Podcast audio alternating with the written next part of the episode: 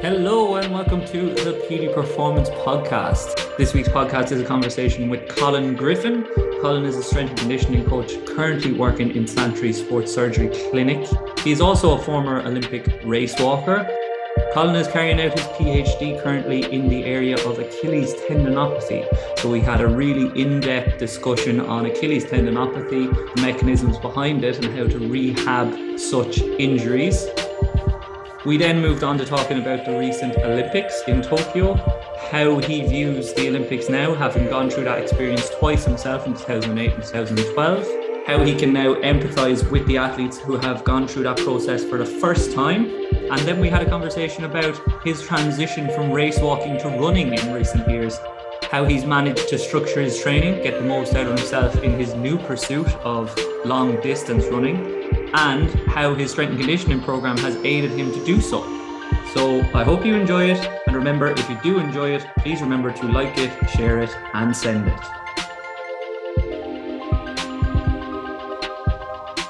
This podcast is sponsored by Coach Sam Portland, who is also known as Coach Sportland on Instagram and Facebook. Sam has devised a mentorship program for strength and conditioning coaches that gives them the tools to take control of and change their lives. I can testify to this given that I participated in the program earlier this year. Sam has coached international rugby players, Olympic athletes, and elite level American footballers. Using all of his experience, the mentorship program puts you, the coach, first, giving you systems of application from speed and change of direction to the minute detail of speed coaching, program development, injury rehab, and much, much more. It will help you distill your current knowledge and allow you to beat the battle of information overload the industry currently faces. What separates this mentorship program from the rest is the personal development aspect. 50% of the program is dedicated to you getting to know yourself further as a coach. I can safely say that this is the aspect that makes the most meaningful and significant change, helping you to find the right balance between elite level coaching and living a happy and purposeful life. If you're interested and want to learn more, for Petey Performance podcast listeners only, Sam is offering five 60 minute coach audit calls valued at £150 for free. To register for this unique opportunity, send Sam an email with the subject line Petey Performance Mentorship to sam at coachsportland.co.uk. Only five audit calls are up for grabs, so go and get after it. Now, onto the podcast. Colin, how are you doing? We were just chatting off air there, having a bit of a laugh and a joke. It's quite a busy time for you at the moment. So I am very happy that I managed to get you for an hour or so and get you on the podcast. So cheers for coming on. What's going on today? And uh, uh, yeah, how are you managing everything? Well, yeah, thanks Peter for having me on and delighted to be, to be on your, I guess on your podcast. And I know you're, you're uh, I suppose, pretty new to this and uh, it's good to have people um, delving deeper into, I suppose, athletes and practitioners in the world of sport. And uh, I suppose trying to get an interesting angle on them. So um, happy to be to be involved and, and wish you the best luck with it.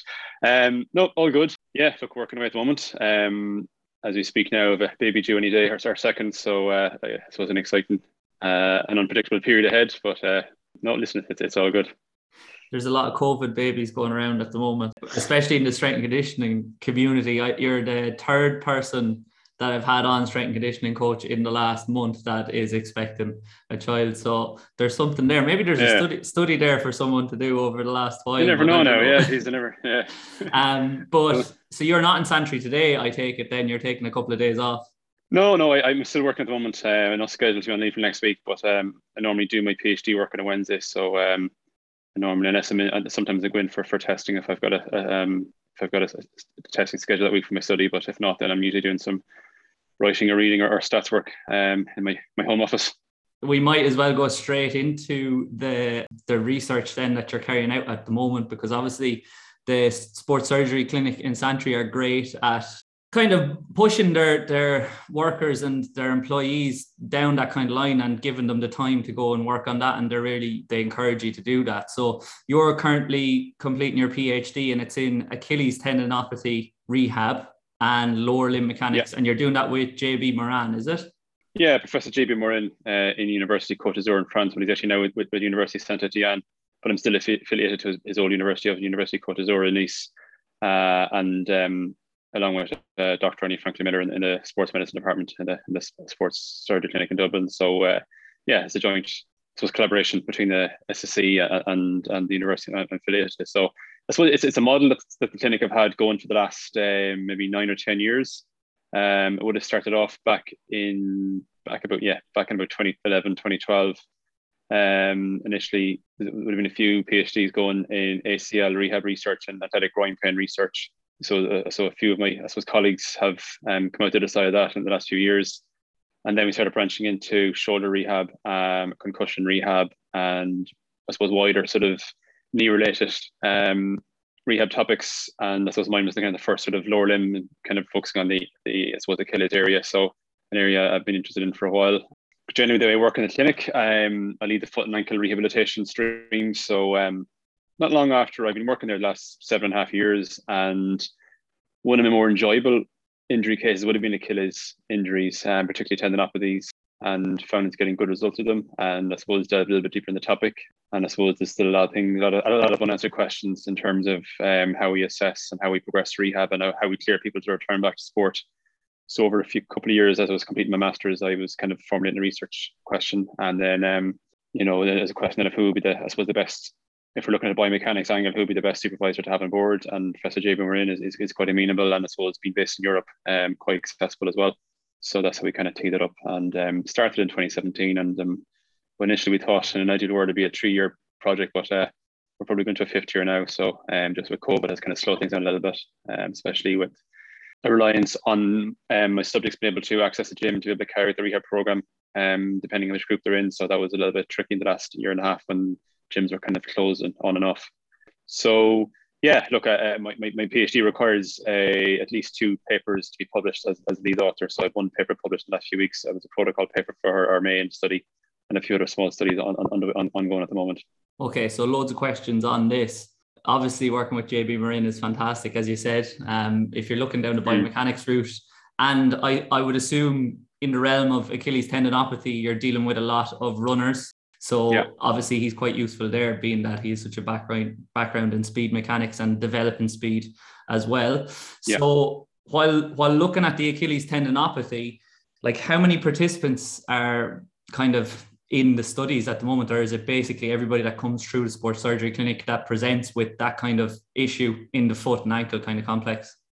Yeah, no, um, we have, I suppose, uh, strict enough uh, inclusion and exclusion criteria. So, um, it's people who have chronic mid-portion Achilles tendinopathy, um, so have symptoms longer than three months, but no longer than, but no more than three years, um, age 18 to 45, participate in sports that involve running. So it can be distance running, it can be sprint athletes, it can be, you know, sprint track athletes, it can be field sport players, and it can be elite to sub-elite to sort of recreation. Once, once they do some sort of sport that involves running and practice it regularly, at least three times a week, that sort of, that includes them.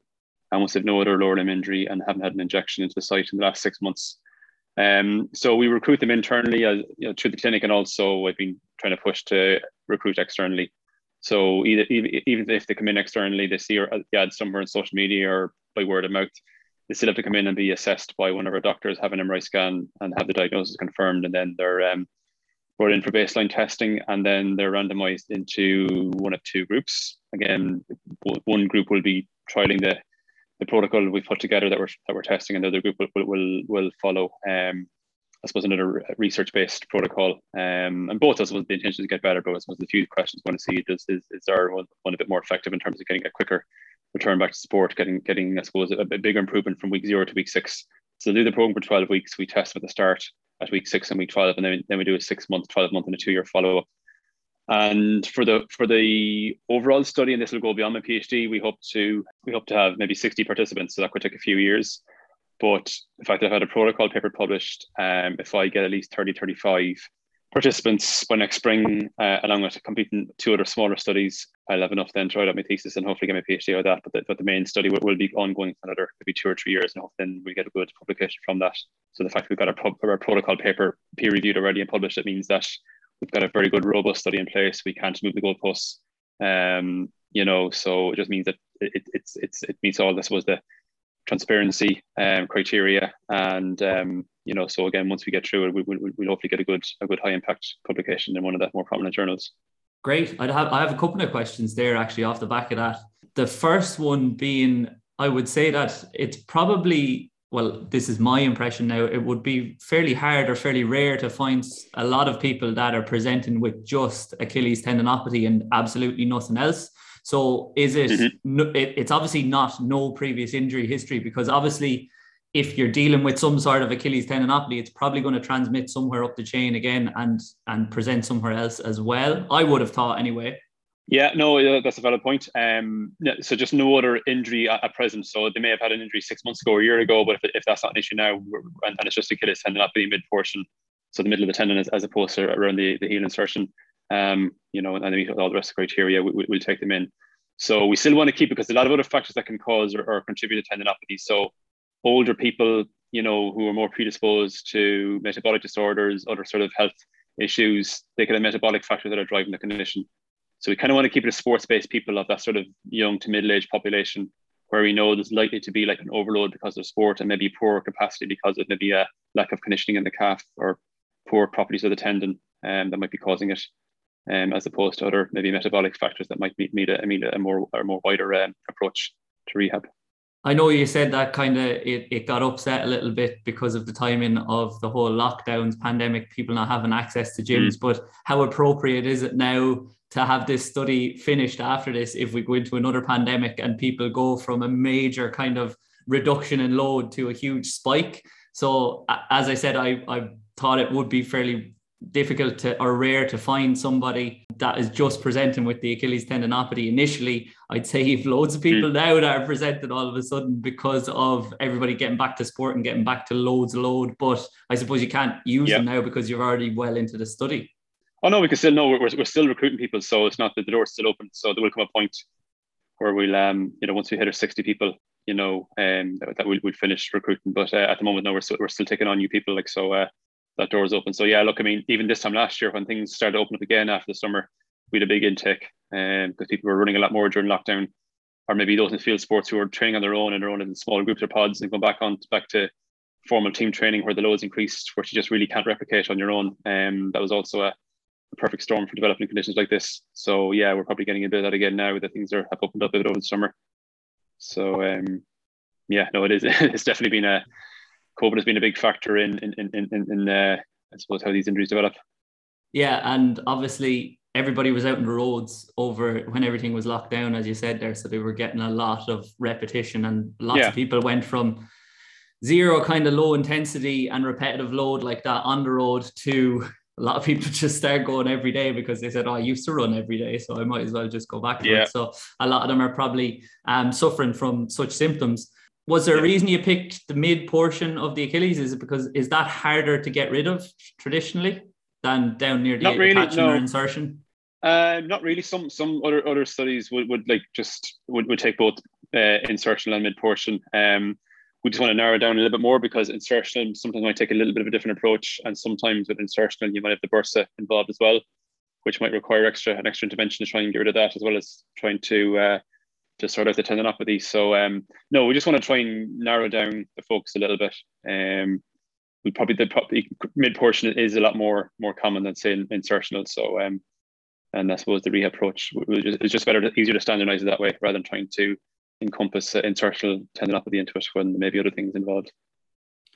And so you're using mainly kind of people of an athletics background. So obviously you're approach can be a little bit more linear because you're not if you were working with team sport athletes essentially you'd be trying to manage them week to week or fortnight to fortnight so that you could get them on the field. But i suppose with the athletics kind of uh, participant you can kind of aim for say a set endpoint that you want to get them for over the 12 weeks. 12 weeks you said was it?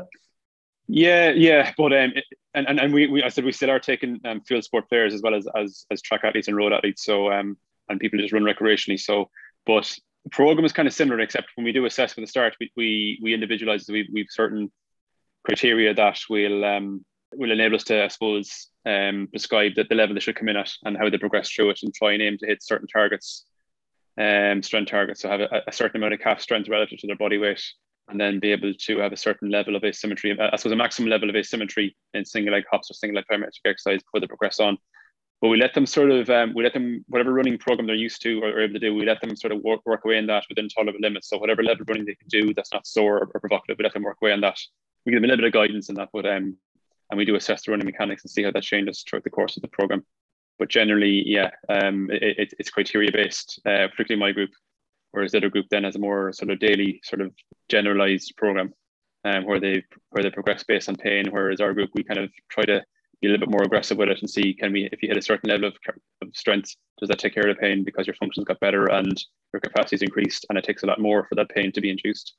Okay, obviously you have KPIs that you want to hit that you just uh, kind of alluded to there when you were saying in terms of the symmetry and in terms of the the amount of strength that you want them to be able to or the force that they're able to output in the calf. Mm-hmm. Uh, in terms of the intervention, is the intervention then even though they're grouped, is the intervention yeah. fairly individualized or is there kind of various kind of specific methods or specific kind of exercises that you're using to progress them through those? Uh, a little bit of individualization, and there'll be some, I suppose, standard calf exercises that they'll do anyway. But just where they come in at might just differ from person to person based on their on their on their baseline assessments. So, for example, we'll test calf strength with straight leg, where you get a, a measure of total plantar flexor, so all the calf muscles uh, peak force. I would test them with, with, knee bent to get to bias the soleus a little bit more. And if we find that the soleus strength is at a good level, you know, we'll just do mainly straight leg calf raises. Uh, but if we find that the soleus, the bent knee calf strength is down, we'll, we'll also maybe hit the soleus a little bit more with some bent knee calf work as well as straight leg uh, calf work. Um, but if they come in with a good level of strength but not too sore, and they can tolerate some hopping, we we'll, we probably will bring in some plyometrics earlier on as well. So some can will, will do some plyos from the start. Others might wait till maybe week four or week six before they bring in some plyos, depending on this, this the, the level of strength and their level of I suppose tolerance to to plyometric exercises. Yeah, and uh, I'd be interested, number one, to ask you is it kind of 50 50 split then in terms of who's presenting with weak soleus? Like, because obviously people typically would neglect the soleus in their strength training, they don't get that bent knee kind of stimulus. And then the second mm. added on question to that is in terms of the plyos, you're obviously probably starting with sort of extensive plyos, and it's probably fairly vertical, I'd say, but is there in kind of their application, yeah. but are you doing any horizontal yeah. stuff as well and even lateral or rotation? Yeah. Probably not rotation yeah, because so, you don't need it, but uh, it depends on, on, on the player stuff that yeah, but, I suppose we work back to start and um, we'll start off some just basic pogo hops on the spot. And um, just look because a lot of them won't have done much play before or, or, if at all. So just make sure that they're executed well, technique is good, they're smooth in the ground, um, they got the basics in place build up a little bit of capacity doing that. And then we'll do the, then we do double like pogo hops going forward. And if they do play field sports, we'll bring in a lateral component to it as well. And then progress them on a single leg pogo hops in place, forward, side, side if they need to.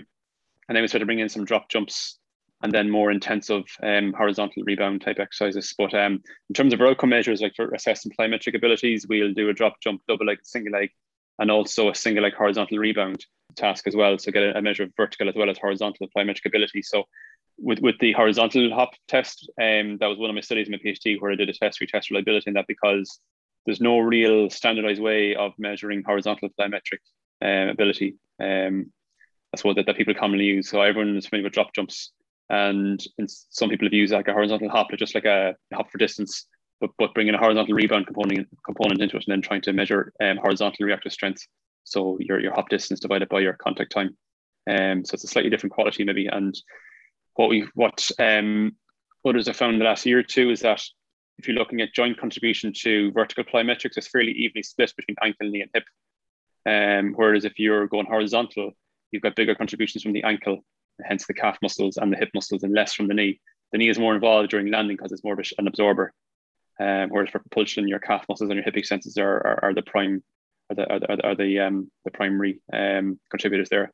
So you can you know test quite well in a, in a vertical drop jump and you may think everything is fine, but you mightn't be getting a true measure of your ankle or calf capabilities. So when you do a horizontal one, and, and it might throw up things that you might that you might miss in a vertical uh, drop jump.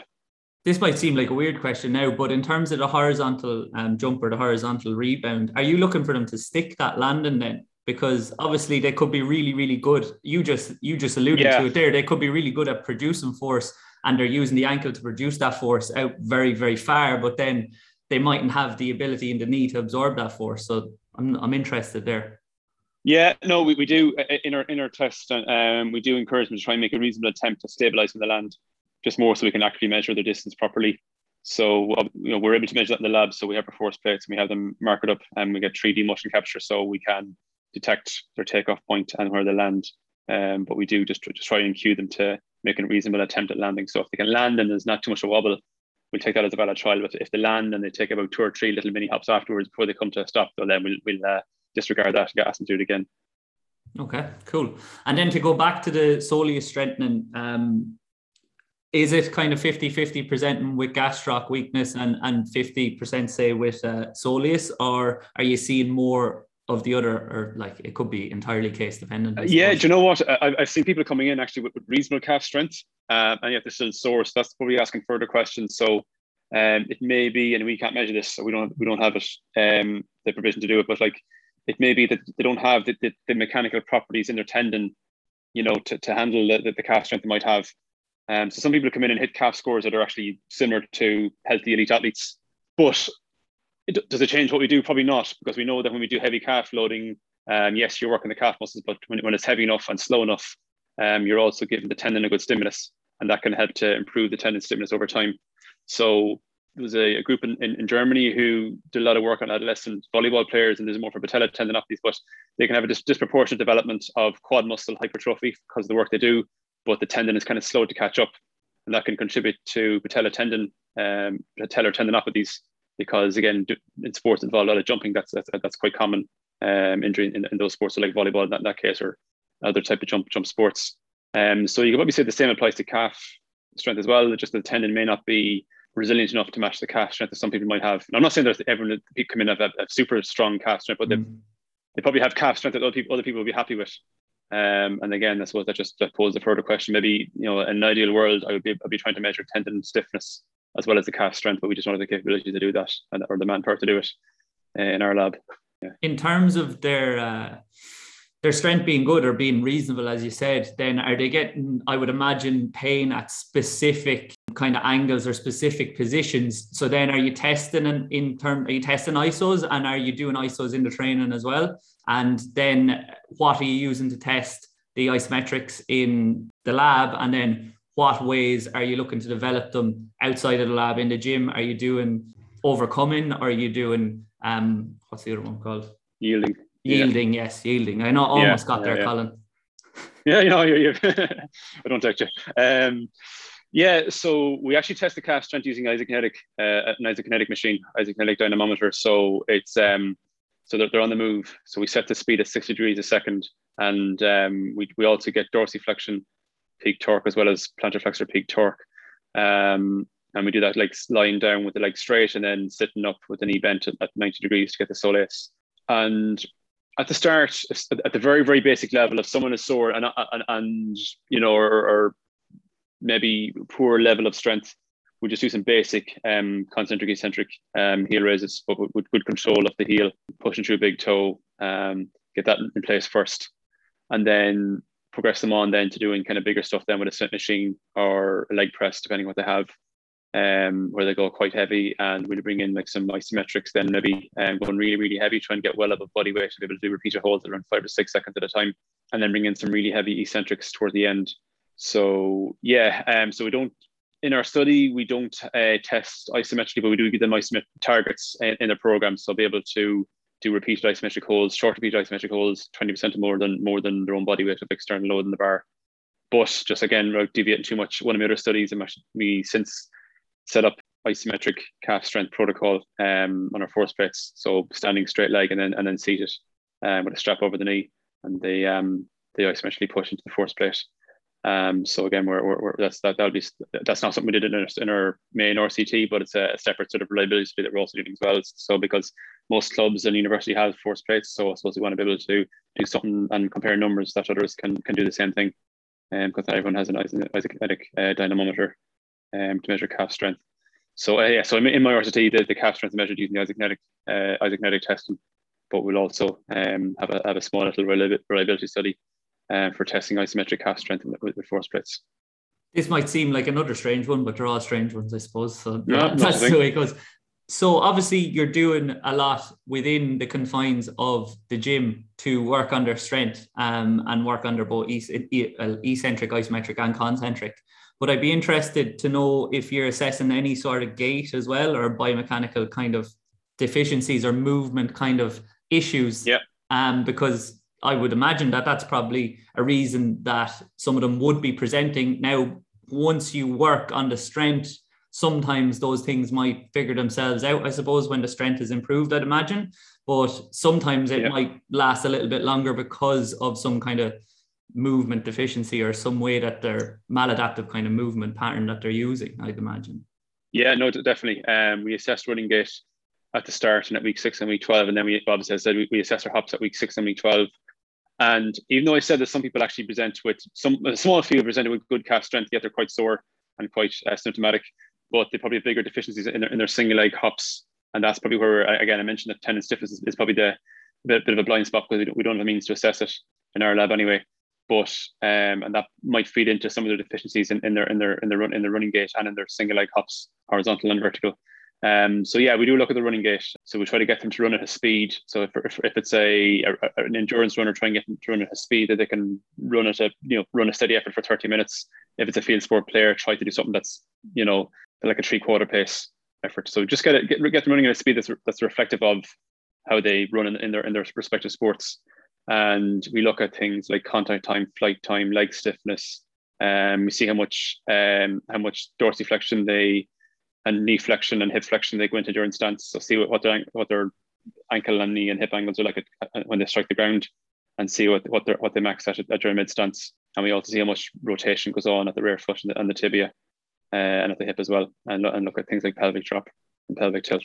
So um, yeah, we have a good few variables there that we that we we, we measure and see how they change um, over the course of the rehabilitation program. And I haven't analysed that just yet. I suppose I'm keeping an eye on the on the strength scores, but uh, we haven't looked at the um, hops or the running data just yet.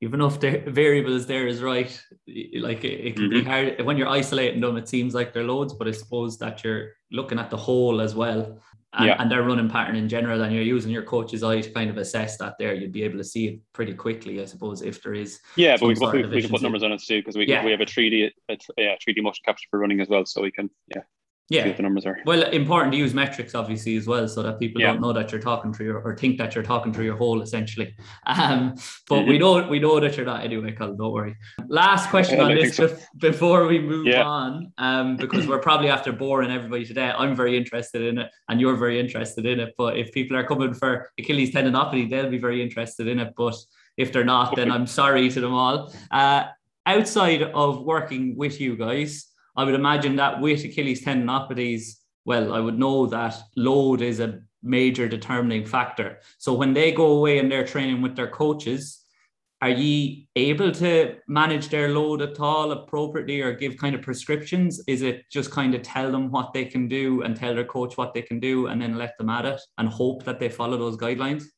Yeah, um, it depends. Um, in an ideal world, the coach will be involved. They come in or they maybe email me or give me a shout afterwards um, and, and discuss it. And we'd probably advise them on that, just that transition period, you know. And, and ultimately, we want to educate the athlete too and understand the reason why they may have got injured in the first place and how to get out of it.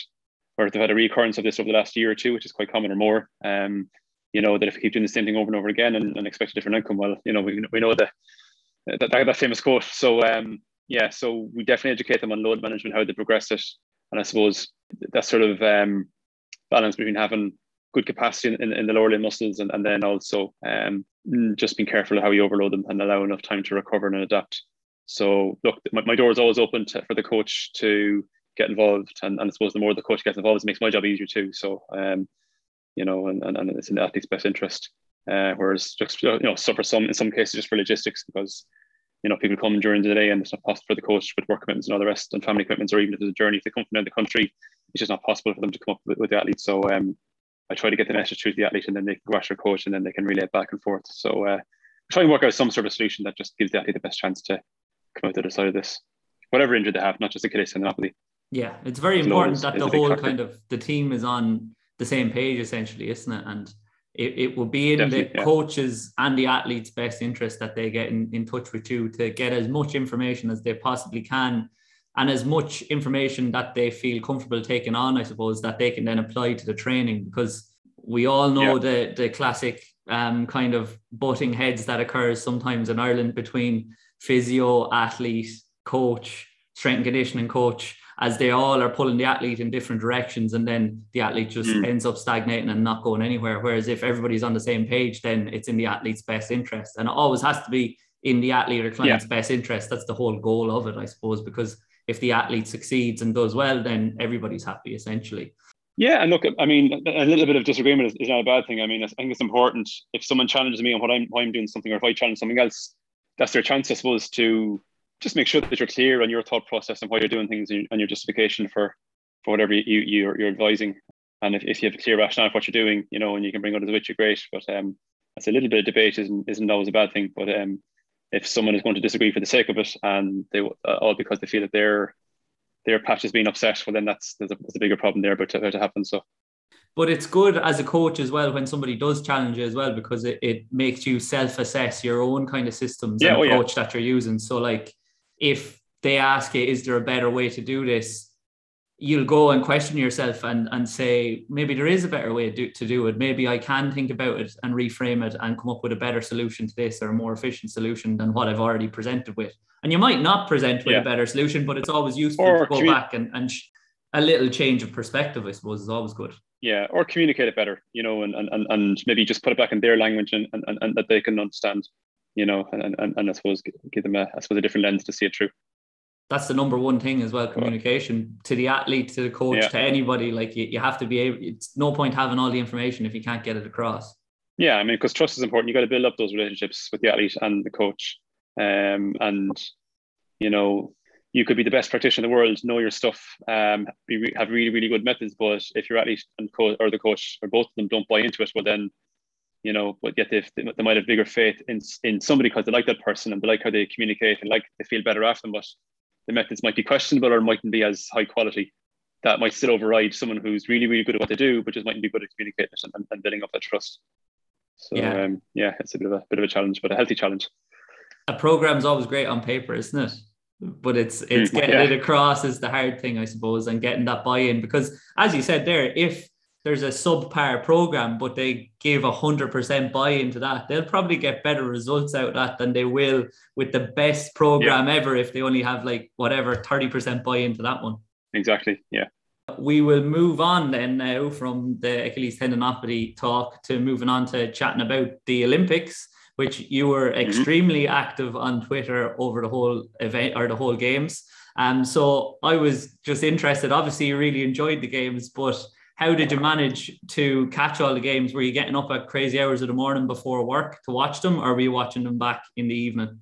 Uh, yeah, I didn't watch all of it. Um, I suppose I, I picked and choose what I could get away with staying up for. Um, so uh, yeah, it was difficult when I'm, when I'm working during the day and that. So um, yeah, no, the, the first week, uh, yeah, I enjoyed actually watching the triathlon, so the, the, the men's and women's triathlon as well as the mixed relay, which I thought was a nice novel uh, event and quite exciting to watch it panned out in the end. Um, and then the second week, obviously, the, the track and field was was my, I suppose, uh, area of interest. So um, yeah, um, stood up for some of the track events, and then the 50k walk was on a Thursday night. I watched that one, um, which went on into quite late, early in the morning, um, and then uh, nearly paid paid the price for the next day at work on Friday, and then the two marathons would have been on late enough as well, but that was over the weekend. So um, yeah, look, well worth it for those few, you know. So um, yeah, probably a I would say, you know, an average enough performance from an average perspective. Still a young team. Um, you know, a couple stepped up really well and performed really well. Um, some would have been disappointed, but look, that's just just nature Olympics. Um, you know, um, it, it's you got one chance every four years or five years in this case where things turn out to get everything right in the day. And it, you know, for some people it, it, it works really well, others, you know, for different reasons, um, it doesn't. So um, yeah, just can be a bit of a mixed bag, I suppose, from a team point of view. I'd be interested as well to know if your perspective and how you viewed the Olympics this time around changed from how you viewed it in 2016. Because obviously you participated in the Olympics in 2008 and 2012 being the last time you competed. Um, yeah 2016, I'd imagine you were kind of looking back and in the back of your head, even maybe saying, Oh, could I still have done it if I kept pushing? And then this year, mm. I'd imagine it would have been a lot more enjoyable to watch and just sit back and enjoy it as a, a spectator and a viewer. Yeah. Um, yeah, I suppose Rio was still quite fresh. You know, I was only retired properly about two or three years, maybe just over two years before then. So I was still, I suppose, uh, still felt attached to it. Um, and I suppose quite close to at least competing who are still competing. and that whereas I suppose with Tokyo, an extra five years is a bit more further removed. So maybe yeah, more far removed from, from I suppose the cold face of what's going on, you know. So um, yeah, probably probably enjoyed a lot more as a spectator for for Tokyo. Um, and I suppose able to see the bigger picture because look, even people who look my, my two Olympic experiences, you know, the outcomes weren't weren't positive. So I could definitely relate to people who stepped off the track and struggling to find words to I suppose explain what happened um, there and then when you've got a, a microphone in front of you and a, and a camera uh, in front of you as well. So uh, I could definitely empathize with that. Um, but definitely a lot of admiration for those who did step up and, and, and perform and um, you know I suppose finish with a satisfactory outcome, whatever that may be. If it was, if it was a medal in the case of the rowers or, or the boxers or whatever, or, or maybe a, a, a, top 12 or a, I suppose a good semi final performance. Um, you know, it's all about get, getting your best performance on the day, whatever that may be. And, you know, that doesn't always have to be medals because there aren't enough medals for everyone. Yeah, well, success for everyone is different, I suppose. But every, a lot of people talk about that post Olympic slump, and it happens to people that go from an emotional high at the Olympics and they go mm-hmm. from an emotional low at the Olympics and they try to get back to normal life. So you touched on there that you have you have particular empathy for the athletes now um, that are experiencing that. What is it like to go through that? Because obviously both times you competed in the Olympics, you were unfortunately disqualified in the in mm-hmm. race walking. And you said there, like it, there's a camera shoved in front of your face pretty much straight away, and I can imagine that's a very hard thing to deal with. Um, but I'd say it's equally hard to go from right. I'm after doing the best that I can, and I'm after achieving something here, and now it's either retirement or it's take a couple of weeks off and get back to it. Yeah, I think the big challenge is because the Olympics it consumes you for you know that year and if not the, the, three or four years whatever it may be leading up to it and people probably haven't thought beyond the games and what they might do afterwards in the weeks and months afterwards. And I suppose when you don't have that clear in your head and you kind of come home and you know got that kind of time to yourself and that sort of big void that's when it can probably hit people. So um, that's a big challenge for most most people. I was probably well I wouldn't say fortunate but I, I, I definitely between Beijing and London I was working in other parts of my career. So I was getting my coaching qualifications. I went back to Setanta did a second degree in strength and conditioning. Had been, I've been doing that anyway on you know um, chipping away at it, and had started uh, suppose a small uh, business, um, set up my, a small company called the Altitude Centre Ireland. So I had, I had different projects going on, and I was after London, I was kind of fully immersed trying to get that off the ground, and and, and that so that sort of made.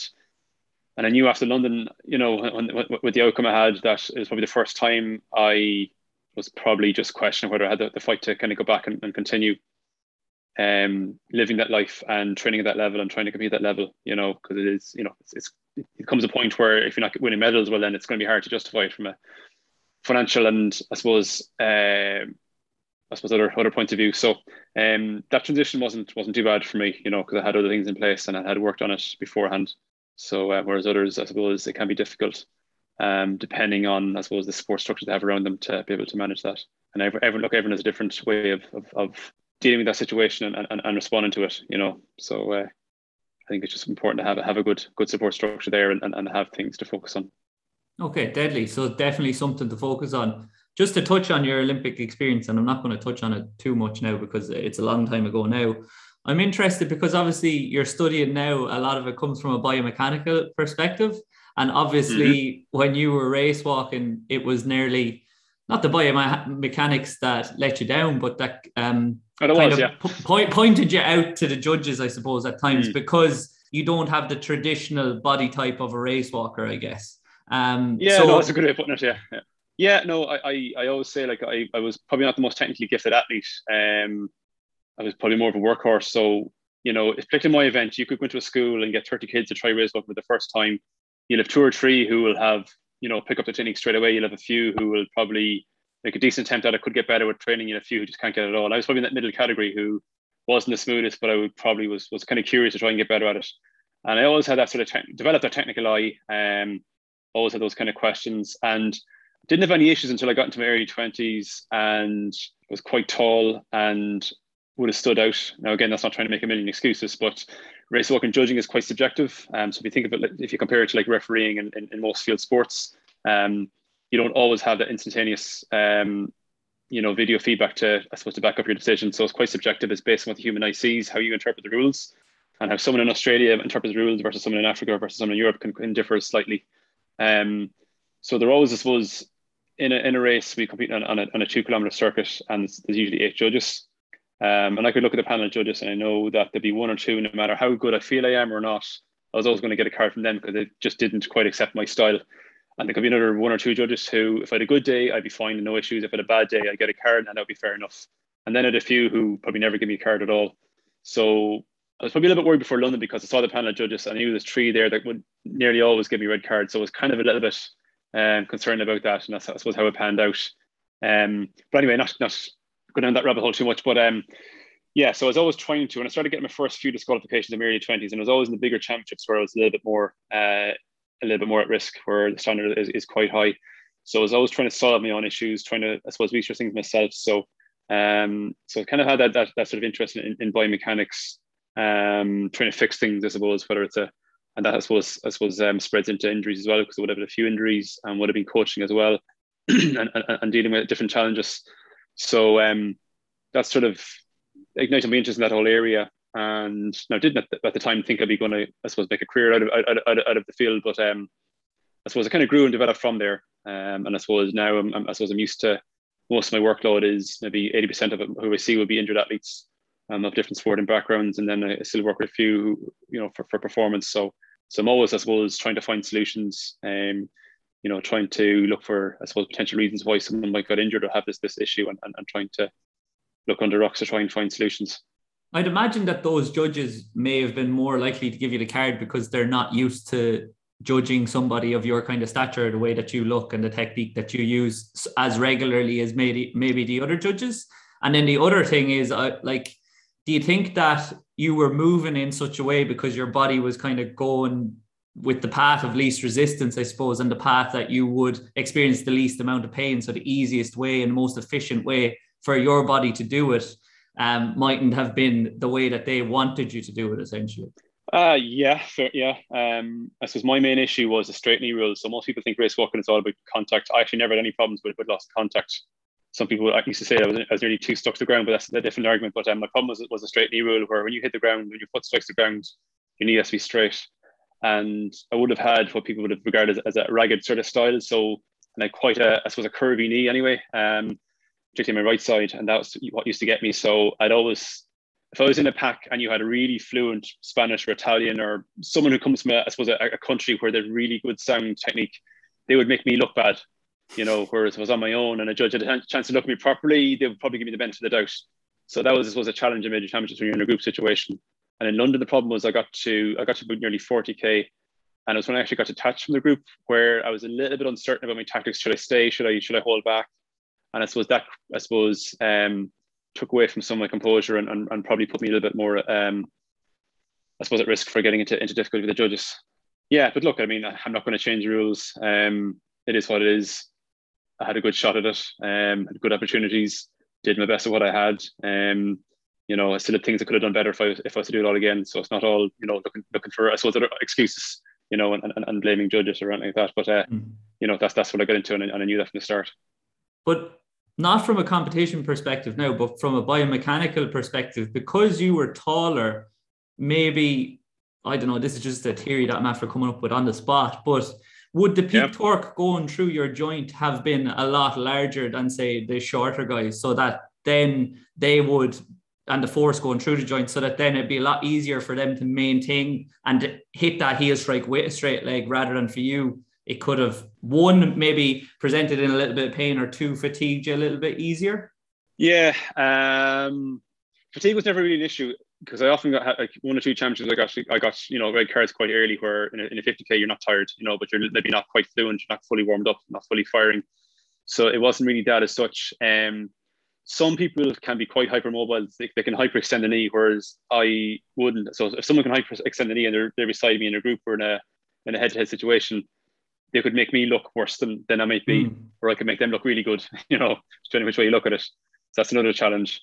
But no, I mean, and again, sizes and everything too. Yes, I'm tall, I'm six foot two, but there's plenty of others. There's a few others who are six foot two, but would, would are a lot more move a lot more fluently than I did. So it's not all about height either. Um, mm. But if you are tall, you probably just need to be a little bit better, more fluent to actually, you know, show the judges what they want to see. And then you're transitioning now, obviously, well, a long time now, you're into uh, running rather than race walking. And yeah from what you just said there, it sounds like you are I don't know if you meant it in that way, but you sound like you would be fairly stiff as an athlete, which might be actually a good thing if you're transitioning to running, because that's what I was going to ask. What when you were transitioning to running in terms of biomechanics and movement perspective, was there anything that you had to work on specifically to kind of transition from race walking, which you wouldn't have the same forces going through your lower limb than you would when you're running, I suppose, on one leg? Uh, yeah, look, I mean, look, we're running is is is is down the priority list um, after I suppose work, family, and and and work commitments. But I retired young enough at like 31, 32. You know, I wasn't going to stop and do nothing, so I still wanted to keep fit. So I was, I was gymming away and, and, and going for a run, but it just found it hard to go, go for a run without any target. So I spent most of 2014 after I retired and early part of 2015 kind of going for a run, but finding it hard to go and run for an hour or 30 minutes without having some sort of a, a target in mind. So I remember jumping into a 5K race. It was actually a park run and around 16 something.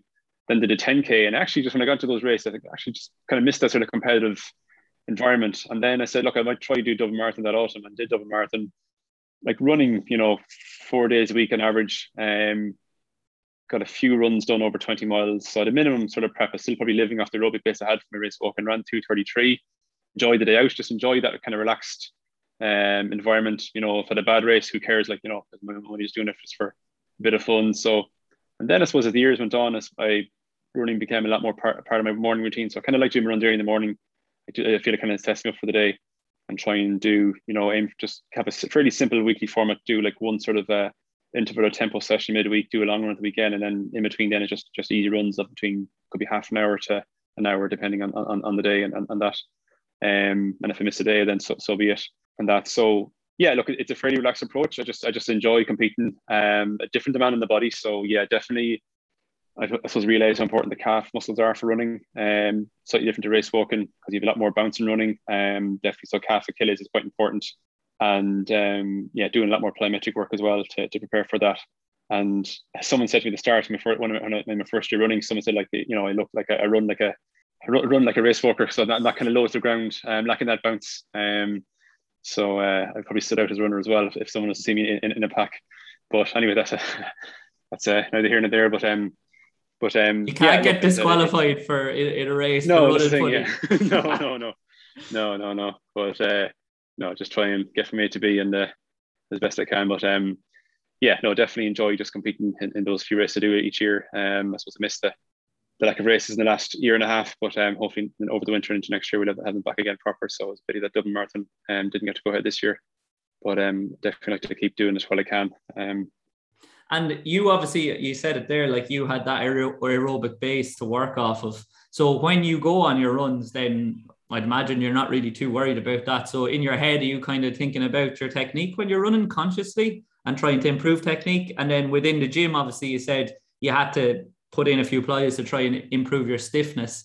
Yeah. And and like I wouldn't imagine if you're running four days a week, you have a young family and you're working in Santry, you wouldn't be getting any more than maybe I maybe two gym sessions done a week. So did you try uh, and make enough, it yeah. specific in the gym to kind of aid you in that kind of pursuit and running pursuit? Yeah, I suppose in terms of biomechanics, I'm always I suppose trying to fine tune things. I, I, try things out because obviously in my work, I'm, I'm, I'm assessing and trying to coach biomechanical changes in some athletes. Um, so I'd be trying things out myself to get a feel of it, and even use, use myself as my own guinea pig. And the same with my S and C work, you know, because I, I, I suppose I coach plyomet- plyometrics, I assess plyometric ability. Um, so I'd be, you know, I'd be, I'd be using that as well to try out new things um, and, and get a feel of it, and um, have things clear in my head if I, if I was to introduce it to someone, another athlete. But uh, yeah, no, I, I do two S&C sessions a week when I can. Sometimes it doesn't always work out that way, but um, I generally run in the mornings early enough when I get up and before work. And then um, usually a Tuesday and a Friday evening, I do a, an S&C session because we have a gym at work, so it makes it easier to get it done before I head home. Um, but again, it's just it just keep it short and sharp. I don't need to do as much extensive work because of a I've been doing S&C work for the last 20 years anyway as an athlete, so you know I have a decent enough base. Um, so normally just try and focus on maybe one good quality plyo exercise, maybe an Olympic lift or a or a squat and then some sort of single leg lift and maybe some calf work when I need to do it. And then if uh, I've had two hamstring injuries in the last uh, less than two years, so I've been doing a little bit of hamstring rehab on and off as well. So um, yeah, so any kind of problem areas, I'll maybe just do something to kind of deal with that as well.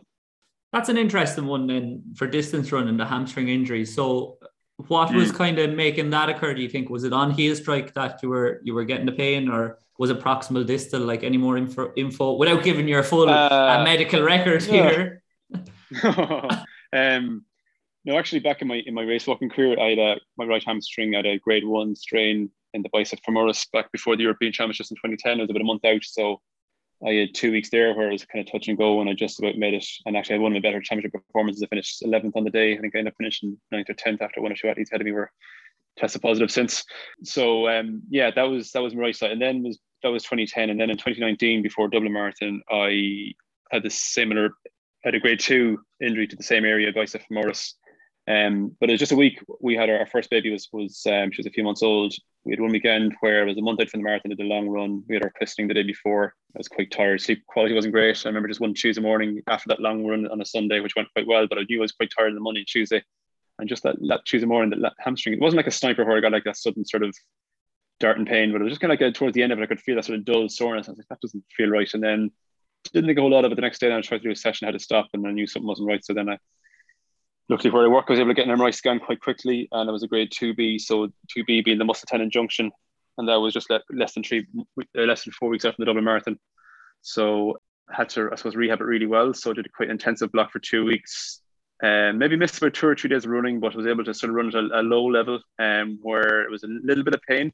Now again, I suppose I was able to take risks on myself because look, if it was if I wasn't going to make Dublin Marathon, not the end of the world. So I was able to take risks on myself that I probably wouldn't do if I was working with someone else. Um, so I was quite aggressive with the rehab, measured my hamstring strength. I had a 30% difference in, in, in my injured versus my uninjured side. So using that as a target to try and even things out a bit. So about a week and a half out, I got that deficit down to less than 10%. And a week out from the marathon, then I did a 15 mile run with, with the last six miles quite steady at close to marathon pace. And I was, I was pain free on that. So I knew I was confident going into the marathon then. Uh, and that actually worked out quite well. I ran, ran, ran 223 that day, and which is a PB, big PB. And then I did national championships then in June this year, probably with a minimum preparation. Um, so 10k on the track. Didn't have a great race. Was kind of not feeling great from early on. It was kind of like a hot, humid day, as Ireland goes. So a lot of other athletes were struggling as well. So um, the last lap, I just felt my hamstring go. I thought it was an exact reoccurrence of what I had before Dublin Marathon, and then got an MRI scan a week later, and it was it was the grade three of the semimembranosus, so different different hamstring muscle on the same side, so um, a bit more tricky. Um, took probably a little bit longer. Again, I suppose it wasn't there wasn't as much urgency to rehab it because of no real around that time Dublin Marathon was was was was announced as, as being uh, postponed. So there was no great urgency. Was, so I was still rehabbed away, and it was I was probably took to the end of July before I was able to run fairly pain free again, and you know ran a 10k race there two weeks ago, which which went okay. Like so, so yeah. Look, I suppose the, the message in that too is that I suppose always that risk of a reoccurrence, especially with soft tissue injuries as, as we get older. So it was hard to, I suppose, and you asked the question there, like why why did it happen or whatever. Um, I would say fatigue for the first injury in 2019. Fatigue was probably a factor, and probably maybe, uh, I suppose, when you have an injury in one site. Um, I suppose that, that was uh, that time. It was a month before Dublin Marathon. I did the marathon. Um, took a few weeks off afterwards, and ideally, you should probably just keep rehabbing for another two or three months just to make sure, because when there's tendon tissue involved, where the injury occurs, there's probably ongoing healing and remodeling going on that that needs that needs that sort of stimulus from the from the strength work. And um, if you neglect that, then there's always a risk of it coming back again. Um, so perhaps when, I, when an injury to the bicep fem, uh, it might change how I coordinate around the hamstrings, and then I suppose the semimembranosus was probably taking a bit of extra load. Now it is a high force muscle, but yeah, it's just a curious question as to how that one went. Um, when when it was the bicep fem that went before, so it's probably just yeah, maybe compensating for what the bicep fem wasn't yeah. doing, and maybe extra load on the semi mem. Yeah, but, uh, but, that that injury was in competition. Obviously, the other one was I was more interested in um, because it was in training essentially, and yeah. can, as strength and conditioning coaches, and you have been self coached for quite a long time. I think if I'm if I'm correct. Yeah. Yeah. Sometimes we can be our own worst enemies, and you just kind of alluded it to it there when you said about the rehab. I did some things that I probably wouldn't do with anyone else. Are you generally? I would have imagined you'd be good at being kind of self-perceptive and saying right, I didn't sleep well last night or the night before, I'm not going to go and push it. Or because coming from that athletics background, is it kind of ingrained in you?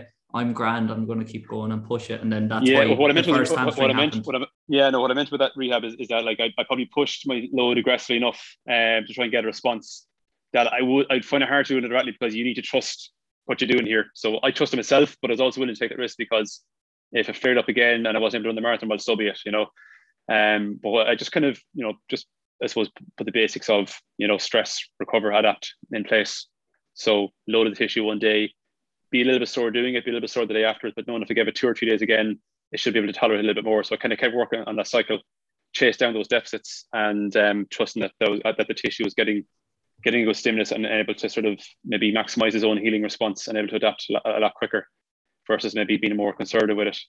So there's definitely message in that, and, and, and I suppose that's why even go back to my, my Achilles study, you know, one group is guided by pain in terms of how they progress, whereas I'm guided more by my group is guided more by hitting certain targets and see does that take care of pain. And, and from my own experience, that's what happened. But as I said, it was a combination of trusting myself but being willing to take that risk. Whereas if I was working with an athlete and if I was pushing them as aggressive as, as I pushed myself, they just might be kind of asking questions a little bit more, um, a little bit more apprehensive about it. But go back to I suppose when it happened, yeah, look, it was a, it was a busy weekend. Got my sessions done, but I was, you know, there was a day or two there where I was quite tired and that's probably where I suppose the combination of things just interacted and and and uh, contributed to, to that. But um, it, it, it worked out in the end anyway at that time. A hiccup. These things happen, and it's yeah. never it's never one factor, as we both know anyway. But um, I was just interested. No, no, no. And then the last thing I wanted to touch on before we go to quickfire questions is the altitude center, which you are the director yeah. of. Um, I was reading. So is it kind of a, a live high, train low kind of approach that you use with those athletes that avail of that service? And how much kind of work do you have to do with that uh, company now? Or is that kind of just left to work on their own and you kind of just reap the benefits, I suppose? Yeah, no, it's, it's, my, it's my own company that I founded. Um, so basically, I'm a friend, it's a franchise of a, of a UK company. So I kind of operate in Ireland. So we provide simulated altitude equipment. So altitude tents or altitude mask systems. And we also do like uh, install altitude equipment in gyms and stuff. Now, again, few and far between in Ireland, but um, got involved first when I, was based in, in Limerick and UL um, back in the late 2000s. Um, I put a proposal together to build an altitude house on campus. It got the go ahead, and then the UK company, the Altitude Centre, got the contract. And I suppose off the back of that, then I set up, uh, I suppose, their franchise in Ireland to be like a distributor of their, of their products. So um, yeah, look, it's just a side venture. Um, it's a small niche market. Um, so usually have a few um, piece of equipment in stock that I rent out um, to athletes on demand, and then and also have a, have a sales market, and then um, a little bit of consultancy work as well. So people maybe go on altitude training camp, they might want to be a bit more individualized and, and specific on their altitude protocols. So I maybe help map out a plan for them. I also work with mountaineers who take on sort of high altitude challenges to try and help them, I suppose, prepare and, and particularly see what the risk is like for getting altitude sickness. We can do a test on them and be able to, I suppose, give them a, an individualized plan because everyone everyone responds differently to to altitude. So 2,000 meters or 3,000 meters of altitude can be easy for for one person, could be very hard for someone else. So it's how they with, with simulated equipment you can set the altitude to a lower level to allow someone to get used to lower altitude first before they ramp up to, to higher altitude. So um, yeah, so a combination of us was a rental market, a sales market, and, and some consultancy work. Do you have a specific kind of time of the year that's most busy then coming up the competition, like say pre-athletic event? And then I I don't know what the story is with mountaineering, but I'd imagine it's mm. very weather dependent as well. So is it um, busy at certain times of the year and then kind of not as bit not so busy at others? Yeah, it's surprisingly actually during during the first lockdown last year was quite busy because particularly in field sports, so I had a few intercounty players, I had a few had some of the Irish women's hockey team who wanted who because they weren't able to train in groups, they wanted to be able to maximize what they do on their own or in, or in their own sort of pod stuff. There's two or three athletes or players having to live together, they could actually work together and share the equipment. So I had had a few people uh, I was working with on that. But generally would have had a lot of athletes, um, individual athletes, particularly in athletics and maybe triathlon, who would use the altitude tent system. So live high, train low because they can get better aerobic benefits from that. So they would rent a tent or else they'd buy one and, and, and they'd use it for like say sleep in it for four weeks at a time, try and get 12 hours exposure per day for four weeks to maximize the benefits. Um, so for athletics, it can be quite seasonal. Um, for most sports, it can be quite seasonal. Um, so pretty much from say spring to maybe around this time of year uh, will be will be the busiest time of year. But mountaineering kind of tends to roll, roll over all year round. So yeah, that's very interesting. I, I wasn't aware of that until I did my little bit of research. So um, that's a good mm. little venture, and it's been going on for quite some time as well. And obviously, yeah, it's, it's, obviously yeah, booming by the sounds of things since. it's booming. Look, it's, look, it's a, it's a small, it's, it's, a small side venture. So look, it's just um, that's something I'm interested in too because I would have, I would have trained at altitude a lot in my own career. So and altitude always worked well for me. So it's easy for me to, to I suppose, to to stand over um, the value of it. Do you have a specific website for the altitude center then that they can get in touch with you, or is it just your email? Uh, just my email. Yeah, I've, I've yeah, just can use social media channels uh, for it. Um, so at altitude IRL on Twitter. or you can find us on Facebook.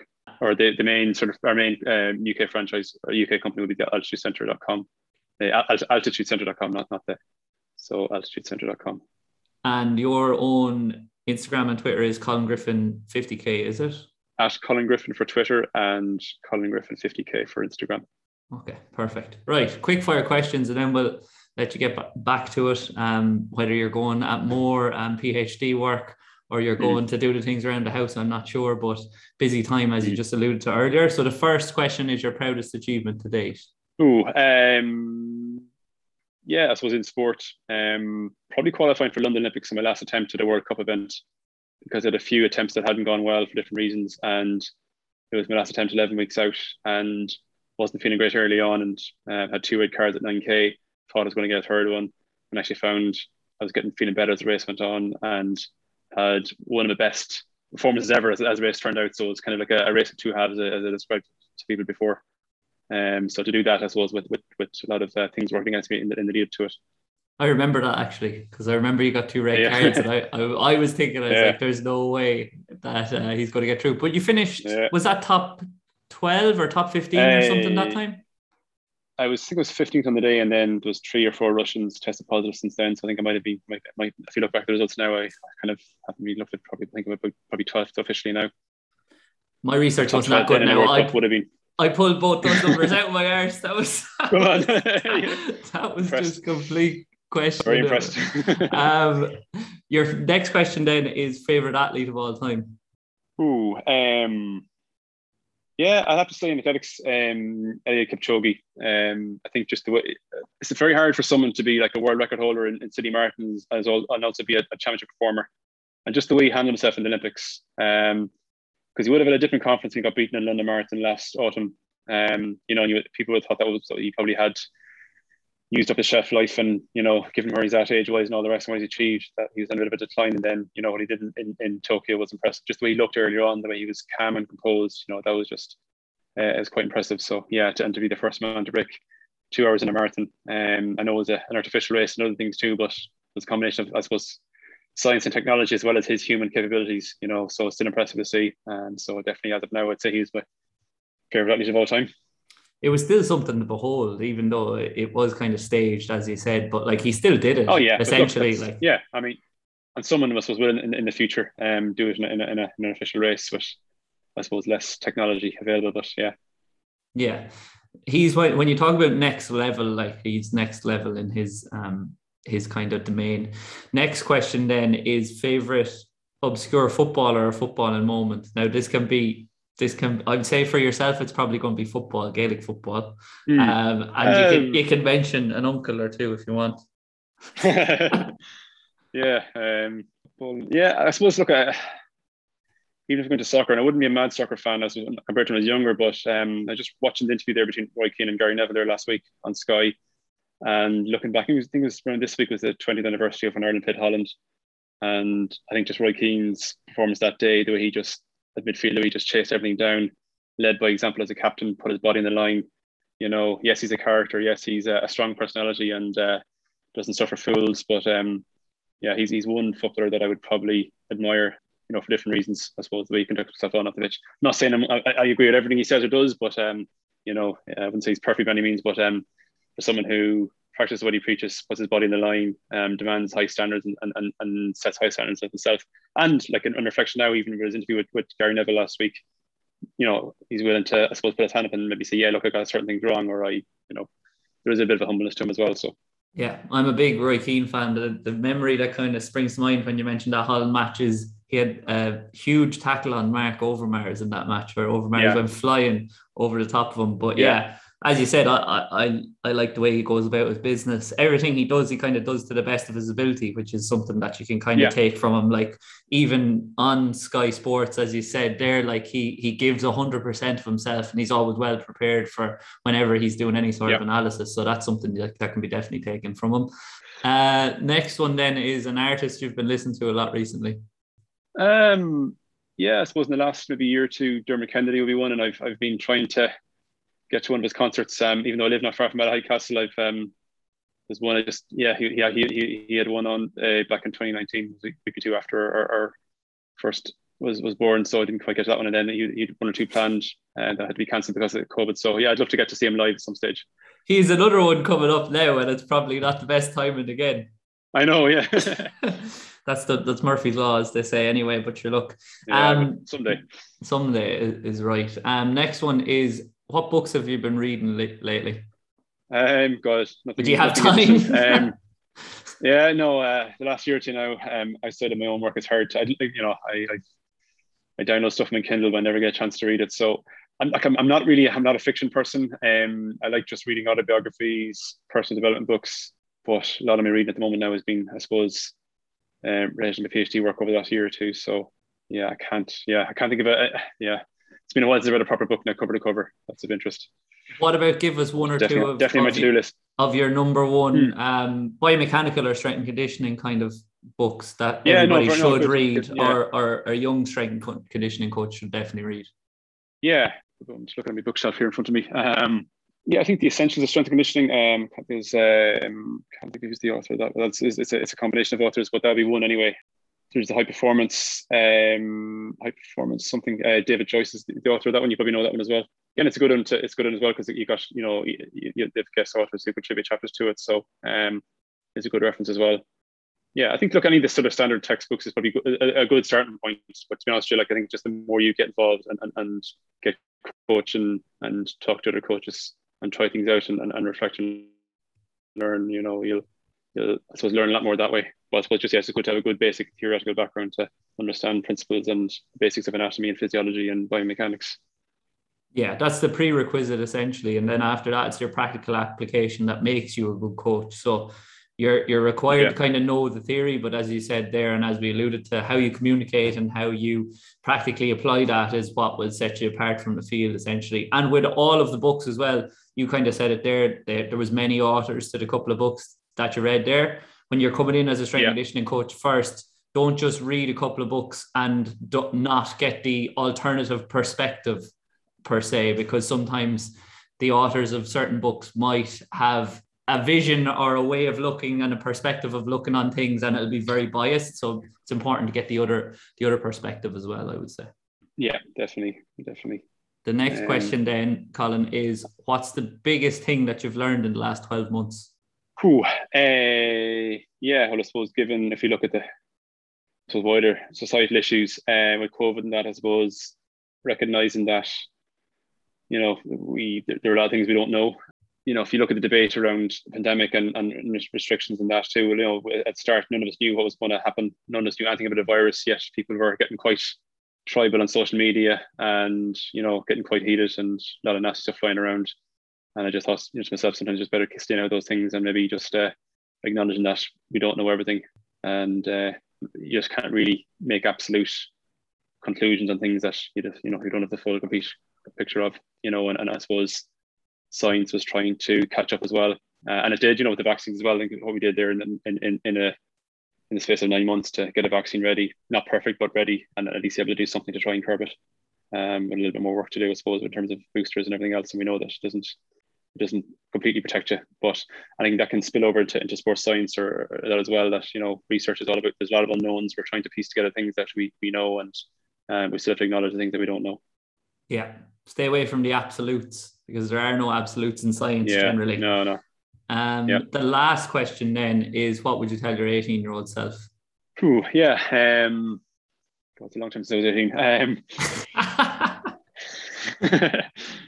yeah, no, just to, in, yeah, just to, I suppose, enjoy the journey a little bit more. Um, you know, years and, dec- and a, and decade come go by very, very quickly, you know, um, and not to have regrets, you know. Um, I took a lot of risks when I was when I was young, um, especially after college. Like I, I, I graduated when I was 22, went to training full time. People thought I was mad, you know, and and that's when it does get tough trying to train as a full time athlete when you get into your late 20s because you can get away with things when you're a student in your early 20s, but you get to your late, late 20s, pushing on 30, and you're living a full time, I suppose, trying to train like a full time athlete, but you don't have, I suppose, the, you know, you don't have income security, you don't have career security, you know, so that that's that's, that's difficult.